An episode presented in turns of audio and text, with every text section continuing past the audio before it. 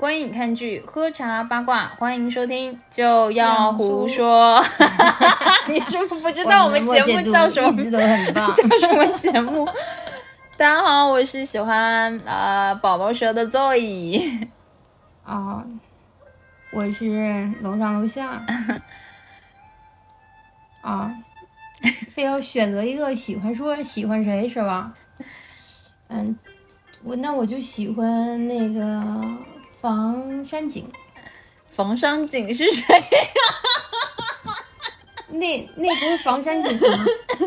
三个男主角，我给你介绍一下好不好？苍玄、苍玄、涂山璟、哦对，涂山景。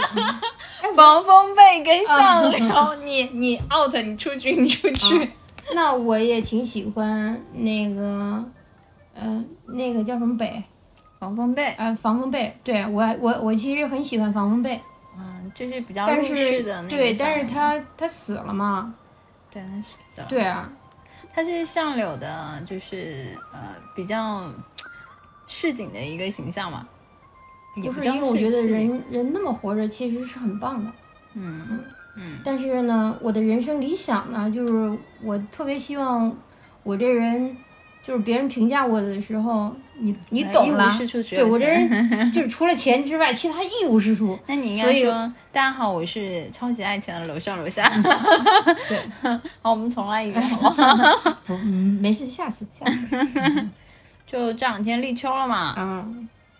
有没有觉得不是说秋入秋以后都有秋老虎吗？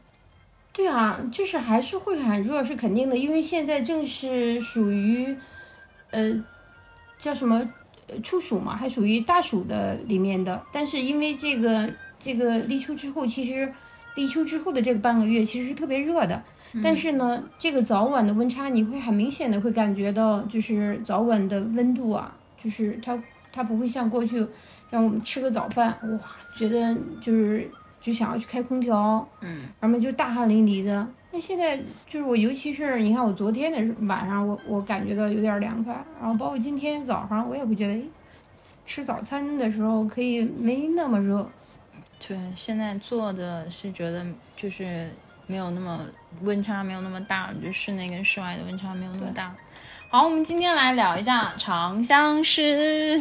长相思，啊，就是不要纠正纠正这个福建人的这个普通话，他没有 H，我们就没有办法分这个东西。然后，然后这部剧呢是呃桐华的原著，然后他他这个这个剧他三重保证，出品人、编剧跟原著三重保证。因为我其实呃对桐华还蛮熟悉的，因为我以前很喜欢他的那个《步步惊心》，然后我以前觉得这个这这个作者好棒哦，因为他是特别擅长就是把这个历史里面的真就是真实的人物啊，嗯，然后通过他的一些非常天马行空啊，或者说一些非常罗曼蒂克的一些构想，呃，然后就写出一个有血有肉的那个故事。因为那个剧，其实我也推荐你看，你没有看，它其实是讲那个马尔泰洛西，就是可能历史里面不是那么重要的一个女性角色，嗯，然后就是跟这个。呃，康熙的几个儿子，然后就是八王之乱嘛，就是就是在那个故事里面搅进去的。但是他其实写的很多都是感情线的东西，对他就是因为跟这些几个呃康熙的儿子都有感情，他都不希望他们死，他们都他都知道他所有人的结局，他想挽救，但是没有办法改变，就没有改变任何一个人的结局。就是就是我发现桐华就是他的小说里面好像这是一种成熟，对都会有一点这种对于价值观和世界观的一种，就是，呃，当我知道这个事情、这个世界，就像我，我感觉哈，我有时候在想，很多的时候我们都会说，就是我们的人生可能跟很多的人没有好好的道别，甚至是自己，然后没有跟这个世界好好的去，嗯，就是，嗯，每天细细盈盈的去活着，嗯。然后你没有好好的生活，嗯。你甚至没有好好的喝过水，没有好好的喝过一杯酒，嗯然后你只是呃牛饮啊，或者没有好好的吃过一餐饭，没有好好的嗯、欣赏过，就是这世界的风景。对，就是你你你生活的那个环境啊等等很多很多的，没有把让自己放慢一下。但是如果真的有个机会，当你以一个你知道你的人一生是什么样子了，比如说你会知道你什么时候会成功，什么时候会失败，你什么时候那只股票不应该买，但是你买了把你 把你给跌惨的那种，然后甚至是你会知道，嗯，你在什么时候会以什么样子的方式离开这个世界，这些东西所有所有的都知道之后，然后再你再让你来一遍，对你无法去改变，就是你的命运，你也你也做不了任何的改变。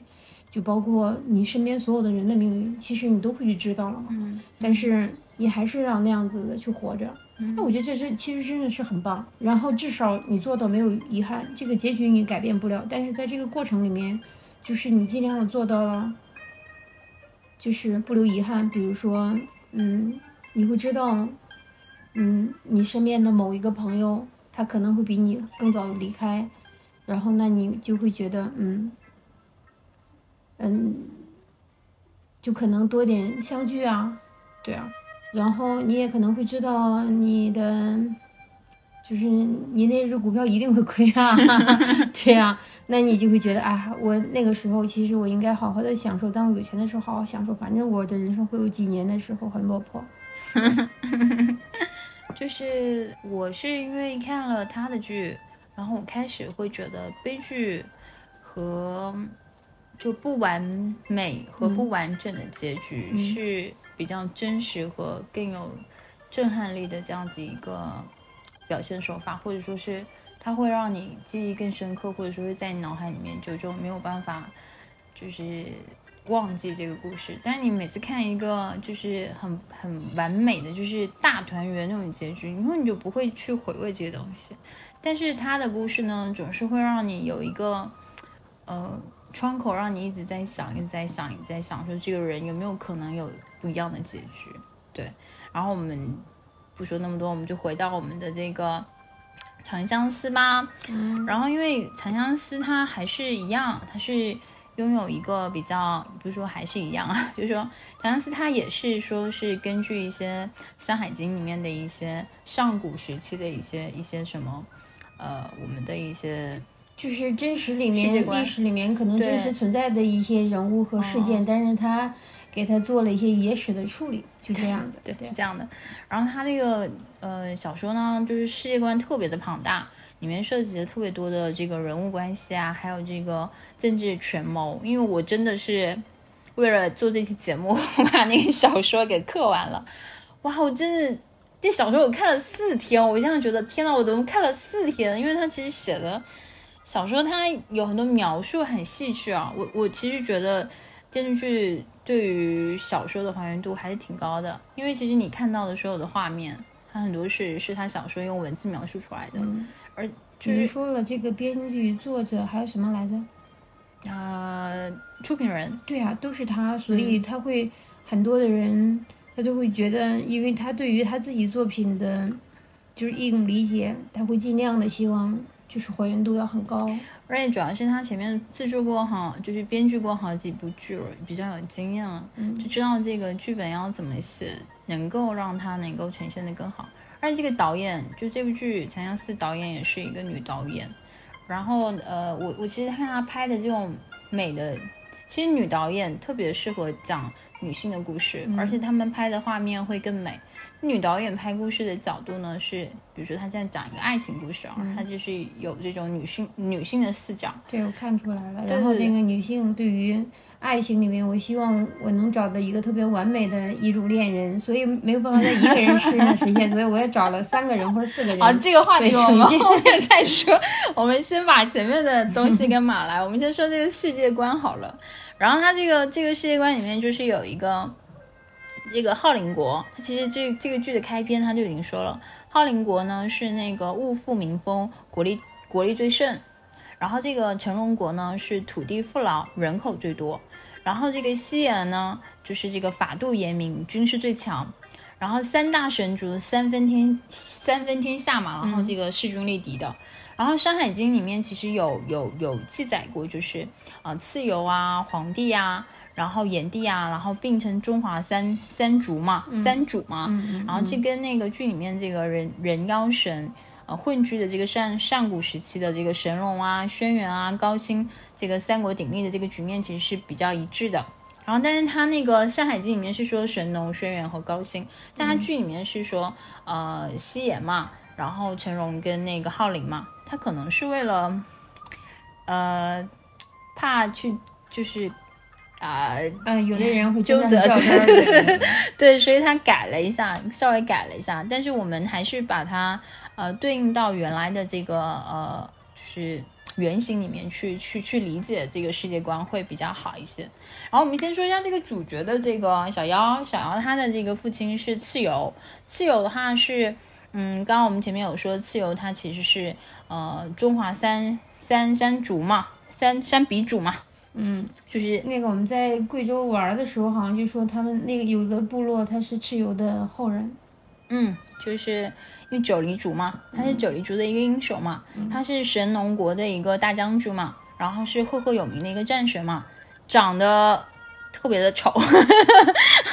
上古的时候呢，因为那个蚩尤他这个率领的这个嗯部落啊，叫那个就是他这个九黎部落，他的这个。冶金的这个技术特别的成熟，所以他的军事实力特别强大。当时皇帝嘛，就是这个小奥的外外爷嘛，他这个所率领的这个部落呢，他那个时候还是用那个棍棒，就是那个木头这些东西作作为那个武武器的一个那个阶段，所以他们那个军事实力就相差特别大。所以皇帝呢，就是对蚩尤这边的话就很警惕嘛，就希望说能够把它灭掉，这样的话他就可以那个统一华夏。然后，并且可以，他那时候那个蚩尤，他除了有九黎族以外，还有八十一个小部落，也是也是跟从他的。所以就是当时就是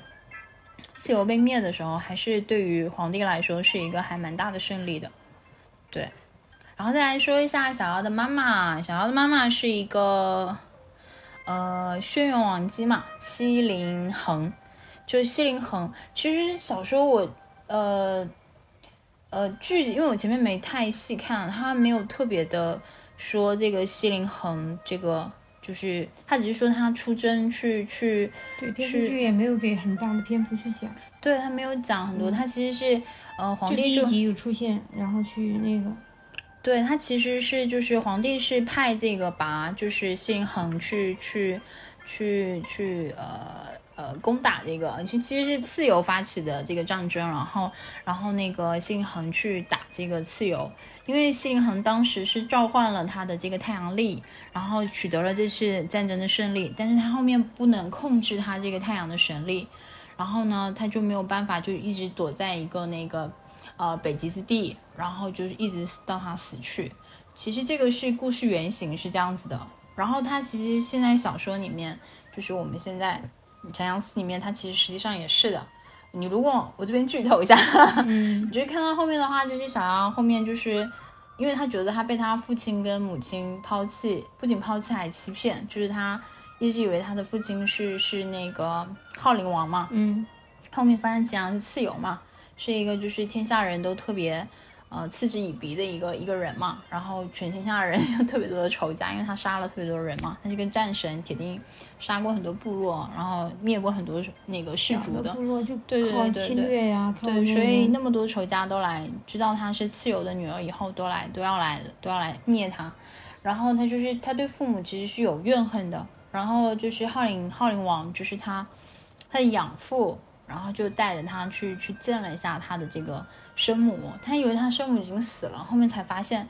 那个他就是跨越了一个那么酷热的一个一个一个沙漠，然后来到了一片小小的桃林，然后他见到他的母亲，然后他母亲就跟他说，因为他没有办法控制他身体的这个太阳之力，他也没有地方去，他就只能是在一个比较广袤的地方把这个地就是就是把这个热量 这样散发出来，这样也不会伤到别人。然后呢，他活的就是想告诉他女儿这个真相，就是他妈妈没有抛弃他，然后他爸爸也很爱他。他爸爸当时，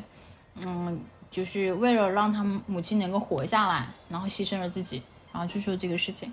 这个故事其实写的还挺美化的，但实际上这个历史上就是你《山海经》里面它的记载，可能就一句话，他就最后就死在那个，嗯，北极之地，就是一个很偏僻的荒芜的一个地方，就就死掉了。然后。我觉得这边有一个还可以跟大家去讨论一下的一个事情，就是小妖在剧里面是一个很漂亮的姑娘嘛，然后呢，但是《山海经》里面记录，就是我们也知道 蚩尤是长得特别丑的嘛。然后他这个是怎么描述的？我要找出来给大家说一下。《山海经》因为是比较早期的嘛，就是盘古开天之后，就是人类在最初的时候还没有进化的很好的时候，所以你看。妖魔鬼怪啊，跟人啊，其实是，是是混在一起生活的，对吧？对，他是说他那个燕如牛首，不仅面目可憎，而且形势凶残，被被称为上古的十大凶兽之一。就是说，包括另外的一些什么《书艺书艺记》里面也有记记载说，这个蚩尤就是耳鬓如剑啊，什么呃枪头有角啊，就头上有个角。然后总之呢，就是一副凶神恶煞的妖怪模样。我看的那个图，它是有两个眼睛，这边有个角的，头又很像牛那个牛头，就是长得特别特别丑。然后那个拔的话就是女拔，它是一个太阳神嘛。然后呢，呃，也叫也叫汉神，就是因为他他身体里面是有有太阳之力的嘛，他也叫汉神。然后之前就是呃，就是他们传说这个女拔啊，就身高不足三尺，然后这个秃脑瓜，眼睛长在头顶上，而且就是赤身裸体，然后只要人去抓到它，一定要把它放到那个厕所里面去淹死，这样它的旱情就是土地的旱情才能好转。所以就堂堂的一个天女，战功赫赫，但是就是要被常人去虐待，因为长得不好看。这是《山海经》里面的一个记录，但是就是有一个文字解说，就是我们好像古语，就是反正就是有一个文字解说吧，这个“拔”字吧，“拔”字它的意思是说那个呃，就漂亮的人的意思吧。所以这个“拔”如果是讲美的意思的话，那汉拔应该是一个漂亮的女生。对，如果说她真的长得特别漂亮的话，那她就是真的有可能是能够生出小妖的。我觉得这个不重要，这个不重要，他总不能给你找一个很丑的演员 演演，挺没有意思吗？嗯，我觉得。好了，那我们讨论一下，就是三大男主角，然后就是这个苍玄，然后涂三璟，还有呃相柳跟防风被，我们算一个好了，其实应该算四大男主了。嗯。还有个那个风龙，但是风龙的戏份确实有点少，而且我觉得嗯不重要，我们就讨论这三对好了。那三对你最喜欢哪一对？嗯，我都说了，那个那个叫什么啊？防风景是吗？涂山璟，官官官配嘛。你如果说实在没这选，就选那个涂山璟了嘛。嗯，就是那个叫什么狗狗北。对，那个就没办法选嘛，所以就就没有就不选了。你为什么喜欢涂山璟啊？为什么喜欢涂山璟啊？因为觉得有钱啊！啊，我不管在什么时候，我觉得有钱就是特别牛的。那你看，接受他要是长得很丑呢？他要是毁容了呢？花钱去做整容啊，对他们可以买来这个这世上的所有的，可以请名医啊，可以可以买名贵的药材啊，可以用各种的什么驻颜术啊、美颜术啊，让自己就漂亮啊。嗯，就我的理想就是我要有钱啊。嗯，而且你看生意能做那么大，然后那么涉及那么广，其他的都不行，就做生意特别牛，这是我特别羡慕的。是因为人家家族本身就很强大，而且他就本身就是一个很善权所以我就很很羡慕嘛，就是因为没有嘛，所以才会去很羡慕嘛。你只是羡慕他原有的一些东西，你并没有。但我觉得这人的性格也会挺好的。对，我说的是 CP，而且就是在在这所有的这些爱情，就是他们这你说这三对儿里面哈，我感觉他跟小姚好像真的是爱情。他跟狗狗贝不是啊，他不是，那你觉得那也不是爱情？我觉得那更像是一个闺蜜或者说知己，然后玩的。对，那是因为他们都守住了。如果他们没有守住，他们俩就是爱情。不不不，因为他们知道爱情这东西，人说这世上有三样东西是没有办法去掩饰的，是忍不住的：咳嗽、贫穷还有爱。哇，好有哲理啊！那个黄蜂贝没有忍住。那个，因为我我说实话，我觉得那个小孩是一个特别没有安全感的人，就是如果他跨了一步，然后狗狗被退了一步，他就不会再往前跨了。但是相柳呢，嗯，知道他们俩不可能，然后知道他不能给予他什么，所以呢，就是就是爱的特别的广博，所以他宁可就是我付出了一切，你都不知道，我也希望你幸福，啊，嗯，但是我感觉小姚其实也没有爱他，因为因为。就是就是按照他的性格，没有没有没有，真的没有。如果说是真的是有爱他，就是就是我觉得，就按照这个角色的设定上面，他应该是个很敢爱敢恨的人啊，他应该会去努力呀，会去干嘛的。但是他没有，就是当你去隐忍、克制和考虑了很多东西的时候，我觉得那应该是不是的。但是你看他跟那个。那个叫什么井？涂山井。对，哎，我我现在为什么你就叫他茶壶好了？OK，要不你就让他茶茶。那个那个茶绿茶井，涂山涂山茶。对啊，然后我觉得，我觉得那个那个涂山璟，就是小敖，其实其实真的爱他。你看他会为了他，就是我觉得是这种不顾一切，其实他会变得更勇敢。而且他对于相柳也好，对于那个防风北也好，都没有做到这个，给我打击了，是吗？对你这样就是觉得我我们家那个相柳、防风北跟小妖家没有爱情，我觉得很难过。因为他他们是真的没有爱情。哎，我发现大家普遍不喜欢就是事业型的男男生，尤其是这个事业型的男生，就是就是一再为了他的事业，然后放弃了那个。不是不是不喜欢，你知道吗？我觉得，就是他这个人设呀，就是好像觉得所有的人只是他的阶梯，你知道吗？嗯，那他就不配拥有啊！而且他一直是在利用，一直是在利用他自己的私欲，他自己的你的理想很重要，别人理想都不重要吗？你看你想，如果不通过这些方式，他能够爬到那个位置上去吗？所以啊，当你不具备的时候，还非要去我要去做的什么什么什么，我要去干嘛干嘛干嘛的。我现在给自己定一个什么，先一个小目标，赚十个亿。那还不是扯的吗？一样的道理吗？嗯嗯，我非要去这样那样为难自己吗？我也不具备这个。嗯，好吧。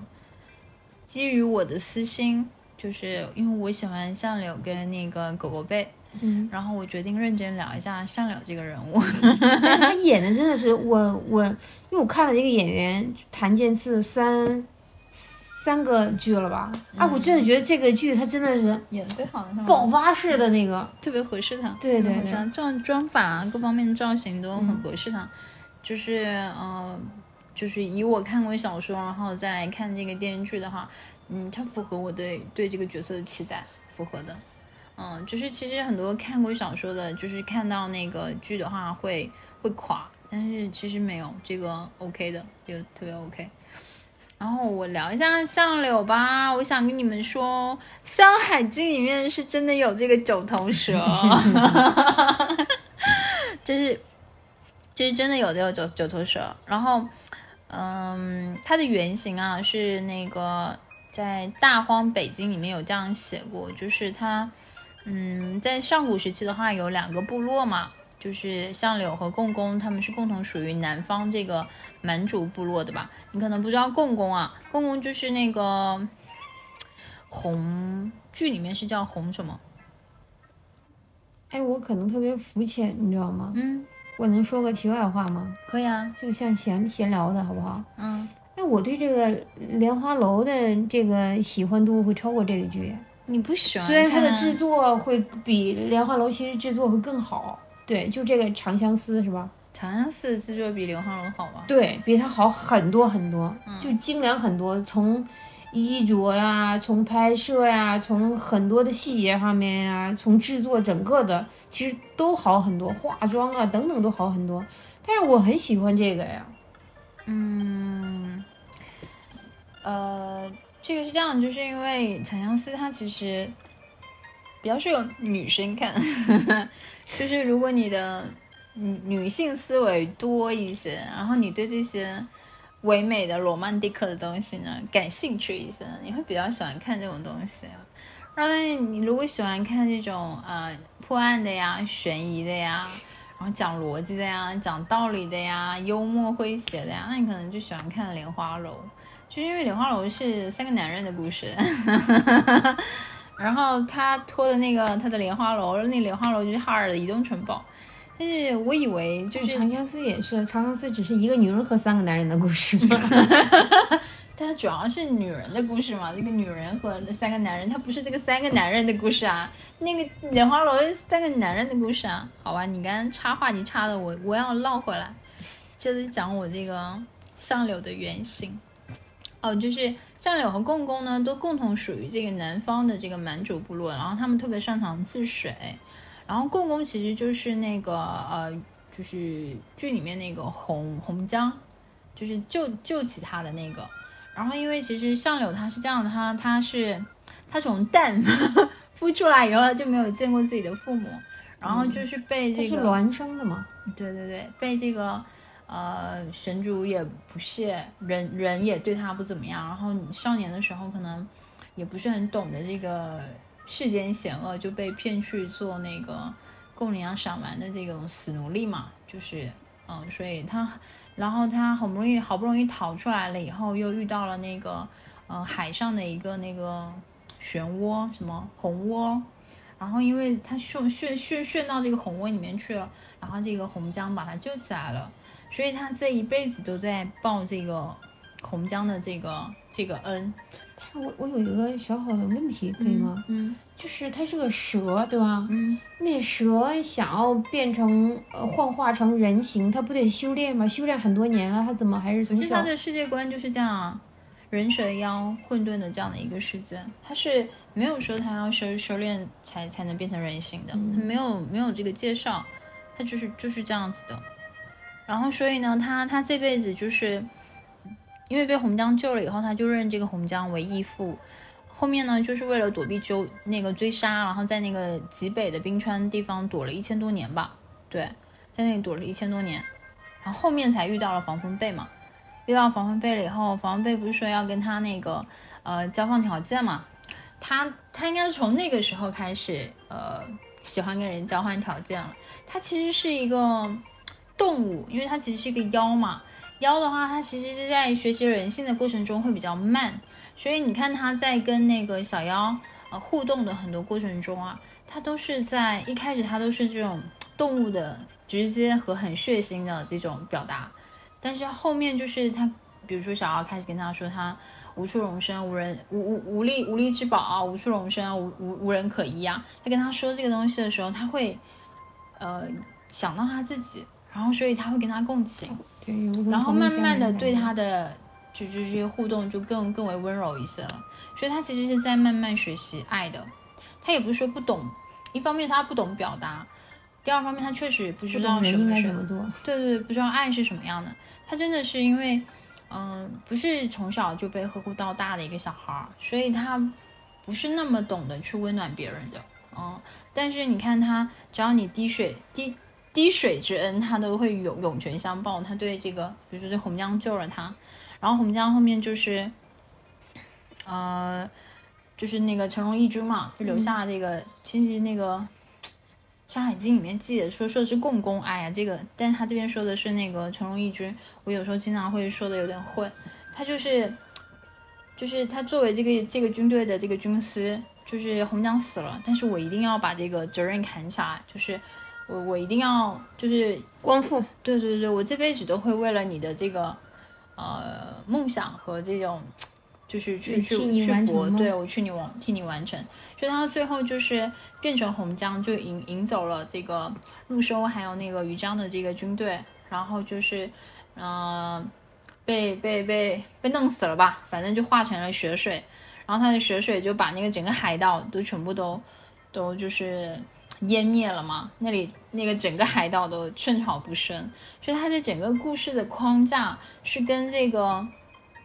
这个《大荒北经》里面写的是一模一样的。因为我们前面说到它，它就是这个红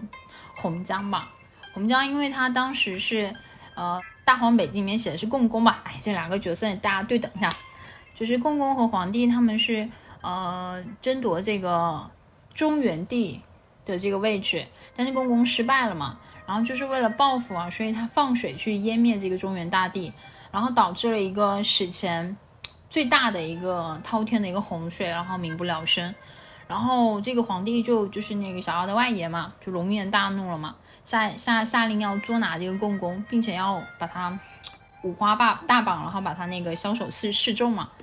然后那个这个共工战败了以后呢，就是相柳他就是表面上就是收敛起来了嘛，那实际上他就是在养精蓄锐，在等等待时机了嘛。所以等到有一天他找到了一个可以报仇的机会，就是刚好大禹在治水的时候嘛。然后当时工程都很顺利，然后相柳呢就是突然就强加干涉嘛，然后把修好这个整个大大坝就给它摧毁掉了，所以导致这个土地啊就无法耕种啊，而且它喷了很多那种毒水嘛，然后人们就再次生活在水深火热之中，所以后面就是呃这些大禹啊就是联合了一些神。然后找了就找了很多天庭啊，还有很多神将啊，然后合力就把这个相柳给围剿死了。然后最后就是就是相柳，就这九头神妖经过的地方都是寸草不生的。然后大禹呢，他们又又呃。呃，又花了很多时间，就是比如说这个土地啊，要埋上三层的厚土啊，然后开山引引渠啊，把这个土地里面这个橡柳的毒液稀释掉啊，所以然后才能把这个这个土地复复复原起来。这这它有这样一个很细致的描述，所以它整个这个就是橡柳的故事线跟这个书书里面记载的是一模一样的。但是像像那个剧不一定会这么去演，对同。小说里面也是这么写的，但是小说小说剧不一定会这样的。对，因为小说里面他没有那么细致的去说这个共工的戏份，就是这个红将的这个戏份，他只是说那个，呃呃，共工留下了这个成龙义军嘛，就是洪洪洪江留下了这个成龙义军嘛，然后那个相柳在里面做军师，然后但他最后的结局他也是，呃，为了这支军队，然后最后死掉了。对，因为其实那个童话有说，童话有。嗯，之前我看了他一个采访，他有说，他说，嗯，他这个剧里面他很喜欢相柳，他很希望把相柳写成主角，但是这个他他写小说不写不写大纲的，就是写着写着这个人物要长成什么样就是就是什么样，但是他说这个角色是注定是要一个 BE 的角色，嗯，其实他也埋了好多伏笔啊，因为他写了不他说了不止一次，他说那个对于将士来说，最好的结局就是死在战场上面。我在小说里面至少看了三遍，但是剧里面应该也说了两遍了吧？嗯，所以这个我当时看完了以后，我说他真的是注定要死。他死了，他他们就已经说过了一次。对对对对对对，他他他他其实小奥的妈妈死，他们也说了一次。对对，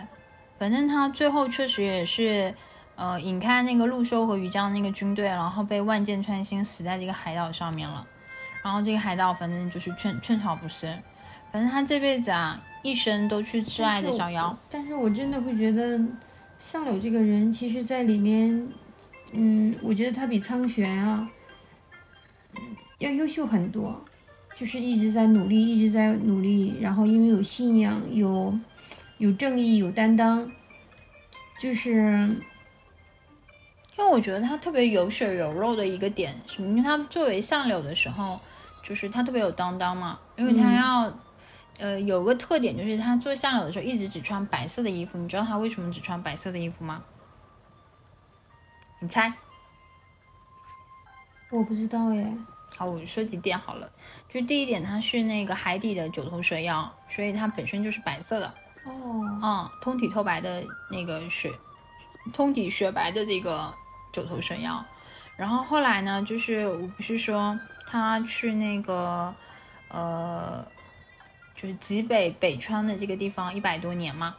白色是最好的保护保护色嘛，因为那个地方白白的嘛，年里穿白的话就是是最好的一个保保护色。然后最后的话就是他后面就是他义父死了以后，就是神龙神龙灭国了以后嘛，他为了报答恩情嘛，所以担任这个神龙义军的这个将将军嘛，因为将士都是穿铠铠甲的嘛，嗯，然后他如果穿白衣的话，就是是最显眼的，然后所以他可以把。吸引最敌军最最最猛烈的猛烈的一个攻击，对他其实是因为这这几个原因，然后所以他一直都穿白衣作为相柳的时候，但是他作为防风被的时候，就是颜色怎么鲜艳怎么来，嗯，这就比较比较任任性一些。我还以为他只穿那个白色的作为相柳的时候，就是表现的他这个人，其实就是就是很纯洁的一种一种一种思想。其实我看像。就是小说的话，它有一个番外，我不知道后面那个第二部的时候会不会演出来。它的番外只有一篇，啊，只是讲了那个相柳，就是相柳在死之前，然后就是小妖不是要跟那个涂山璟结婚的时候嘛，他打算给小妖就是，呃，送个结婚礼物，然后他拿了一个那个神木，然后非常稀有的一个会自然的一个神木，雕刻了一个胖娃娃。就特别可爱的一个娃娃，就是觉得好像特别无用的一个东西。就是房北北就是跟他，嗯，上柳其实就是作为房北北的时候，就是天天给小妖找乐子嘛。嗯，他就雕了一个娃娃，就是亲手雕的，花花了蛮长时间的。然后把那个小奥之前给他做了一个水晶球，那个水晶球里面有一个贝壳，然后一个女鲛人，一个男鲛人。然后因为他们之前在海底的时候看到人家黑手黑手了嘛，他觉得那个画面很美，然后就因为他不是定期。那个小奥都会给相柳做毒药嘛，然后他那天给，因为好像是惹了相柳生生气还干嘛，还是因为他他要结婚了，然后说以后不再相见了，然后给他做了一个水晶球，就是那个水晶球是用冰晶做的，反正原材料各方面就是很精致的一个东西，他送给相柳了，相柳就把这个水晶球呢，呃放到了这个这个胖胖的这个娃娃的肚子里面去，然后那个水晶球底下他写上了一句话，就是说。嗯，有力自保，有人可依，有处可去。我当时看到这句话的时候特别想哭，因为他当时就是因为这句话，然后那个，嗯，对这个小小要动容的，因为觉得他们俩是，嗯，同病相怜，是可以，呃，感受就彼此能够感受的对方的人。然后他他就是他做这一切，他都他都他都不希望小要知道。然后他就把这个球封到那个那个娃娃肚子里去，然后就托给那个玉山的他的一个朋友，然后交给了那个交给了那个小妖。小妖看到了以后就觉得很开心，觉得很可爱，就觉得那个他那个朋友怎么会这么无聊，做了一个这个东西作为结婚礼物。然后但是就是他并不知道这里面厚重的意义和什么，就是在相柳看来，就是他只希望这个东西他能看到，然后能够开心就可以了。包括他，他相柳呃，他要死之前，就是就是帮这个小妖解蛊嘛，嗯，就是不仅救了小妖，又拿了一命救了小妖。他像像有九命嘛，他只有他大概是四条命是自己用掉的，五条命是被小妖给折腾掉的。反正就是救又救了小小妖一次，然后就是他还解蛊，解蛊其实用他一条命去解的这条解解的这个蛊啊，就是用用命去诱导这个蛊虫出来，情人蛊出来，然后把诱杀掉，反正是这样子给他解的蛊，然后并且消除了他，呃，小妖有个镜嘛。镜子上面有呃，想要对他两两两次记忆，一次就是在他脸上画了九个头，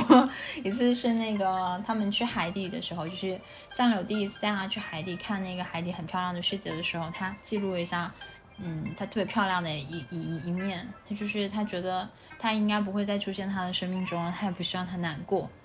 但是他看到他记忆他两个画面，嗯。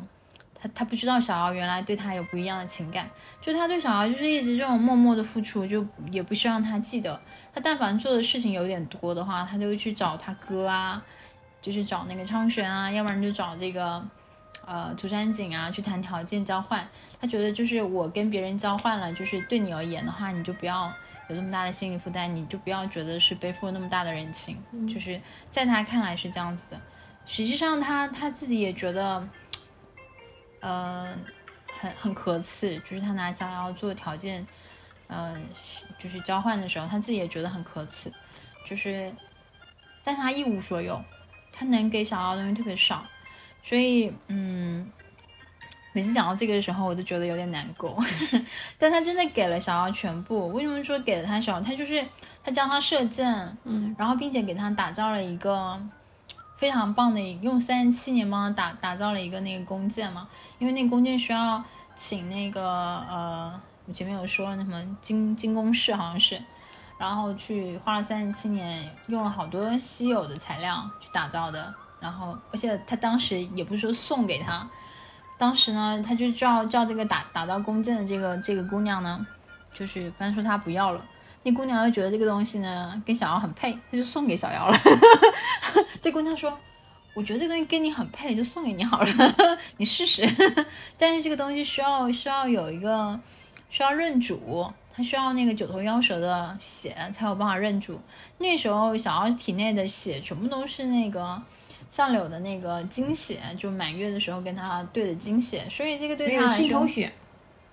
但是呃，对小说里面说的是精血，但是他那个电视里面的话，他是因为心头出来的那个血，对，所以所以那个，嗯，小二也不知道这个弓，这个弓是是上柳花了那么大心心血给他给他做的，然后就反正也认主了，他他用的也特别棒，然后那个射箭也是上柳教的。然后涂山璟当时要要死翘翘的时候，就被苍苍玄不是设计害这个涂山璟嘛？嗯，涂山璟要死翘翘的时候，然后也是这个呃，相柳找的这个男鲛人跟女鲛人在大海上找到了这个涂山璟，然后把他救起来的，又让他有人可以依靠，然后哎，有了涂山璟，你就有了全世界了。所以他其实真的用用用了他所有的能力。然后帮助小妖一世安乐无虞，对对对，嗯对，但是他就是他，因为他为了他那个义父嘛，他没有办法对小妖表示爱意，就是只能选择默默的在他身后付出，就是他的爱是特别的这种卑微，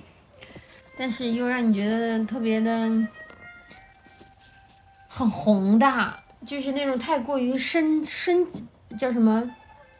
深沉了。嗯，他的爱就是我只求付出，我就是，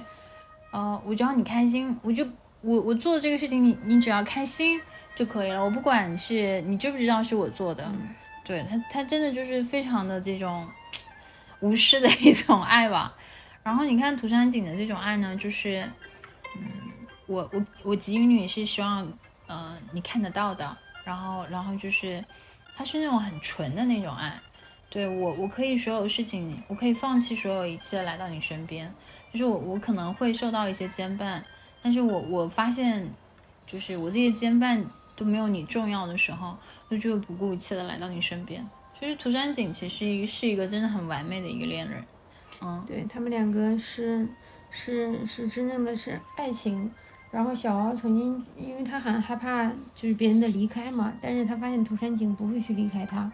他试过很多次，有时候故意的呀，干嘛？但涂山璟他真的都会在，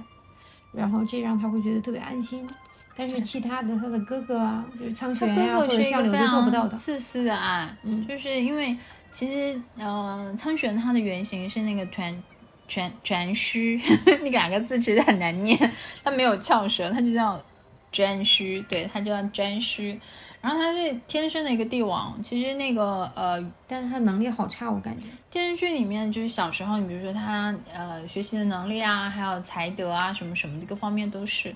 但是那个《山海经》里面就是传说里面写写的这个颛顼，他是三三皇五帝里面的那个黑帝嘛，也就是玄帝嘛。然后然后他也是呃，确实也是一一统了大荒。啊，就是把这个浩林，就是我们前面说的那个高辛，对，高辛跟轩辕，轩辕就是他里面说的西炎，就是一统起来了嘛，就是他确实一统了，但是他后面，呃，他很残暴，然后他后期还有一个，而且他的子孙都都特别的不好，他的后代都特别的不好，所以他有一个外号叫呃瘟瘟疫神，就是他的后代，反正他的都特别的不好，对。就是就是他，呃，很大男子主义，就是历史上他就是这样的一个形象啊。但他确实是，呃，有有治国的才能，因为他其实打开了呃很多格局嘛。但是小妖为什么会选择涂山璟啊？我已经说了，他之前说过，因为他很怕别人，就是他会觉得他妈妈答应他的会回来，但是没有回来。他哥哥也会那个，他也没有去接他。他父亲他还找人。给他父亲那个送信，然后希望他父亲能够去接他，父亲也没有去接他，他会觉得他很渴望亲人，他会觉得他的人生里面最大的背叛，他的苦难都是因为亲人的背叛。你看他之前又说了，所以他很希望，他觉得最好的，嗯，就是他很渴望亲情，但是他又希望呢，这个就是嗯不背叛，然后或者说是一直一直都在。他会觉得这是一种幸福。他为什么对，嗯，你看他在清水镇的时候，哈，嗯，给那个麻子和串儿串子是吧？嗯，然后他们那个为什么要去娶娶亲啊？干嘛的？自己去想办法，因为他会觉得那是一个家庭，那是一个家人，嗯，对，然后会觉得相互的依存着，嗯，呃，去生活是一件很幸福的事情。他们也，他也很愿意为他们。去奔波呀，去赚钱呀，为他们就这样去活着。然后，当他知道了那个、那个、那个遇遇到那个涂山璟的时候，因为涂山璟有一次不是背叛了他吗？嗯，就是他本来要就是那个那个苍玄的时候吧，呃，他一下子消失了嘛。对，他跟阿念的时候，然后那个后来那个涂山璟跟他说，就是不会再有任何一次，就是你需要我的时候我不在。就是他后来发现，包括他后来跟他使性子啊，干嘛的？但是他发现他真的都会永远都在，嗯，就是让他会觉得，就是这个景让他觉得很安心，嗯，他本质上来说是需要的是一个安全感。是他之前他，呃，外爷有问他，就是皇帝有问他，就是你想要找个什么样的男人？就是说，就是事事都以他为先的这样的一个人。而且他也很知道苍玄是什么样的人，他也知道相柳是什么样的人，然后他也知道防风贝是什么样的人，但是他就会觉得，你看景虽然是很优柔寡断，但是他这个人是个很温暖的人。他其实没跟相柳在一块，就是因为那个相柳没有办法给他那种安全感，而且相柳跟他的利益冲突，就是相柳他已经注定是要要为这个洪洪江，就他义父。就是一愿而去活的一个人，而且一定要是现身的，然后他没有办法跟他在一起。而且你看景每次的时候，他要是祭祖的时间，他们的那个要回去，他听他奶奶的话，就是他的性格很优柔寡断，但是这种优柔寡断里面，他也看到了，就是景特别难能可贵，也是他他特别看上的景的一点，就是他愿意为了他的家人，为了这个亲情。你看他愿意去做妥协，他会其他的事情他都不会，但是他为了他的家人，你看他不会去去去报复他的哥哥，不会去杀他的哥哥，包括他会听他奶奶的话，嗯，这这是应该是小奥特别看重的吧？嗯，好，我们今天关于长相思就聊到这里了，然后下一期的话，我们可能还会再回到。就是之前说的抑郁症那条，或者说是心理疾病的这一系列的电影的这个主题上来，嗯，其实就是，呃，本来这周也是要跟跟这个内容的，但是因为长相思就是这个事情呢，我们又耗了一个礼拜，所以我觉得还是先把这个内容做出来好了。然后，呃，包括莲花楼楼老板特别喜欢的莲花楼，我们也希望，呃，能够呃更快的去聊一聊，然后。希望大家可以关注我们后面的更多内容。那今天就这样子喽，拜拜，拜拜。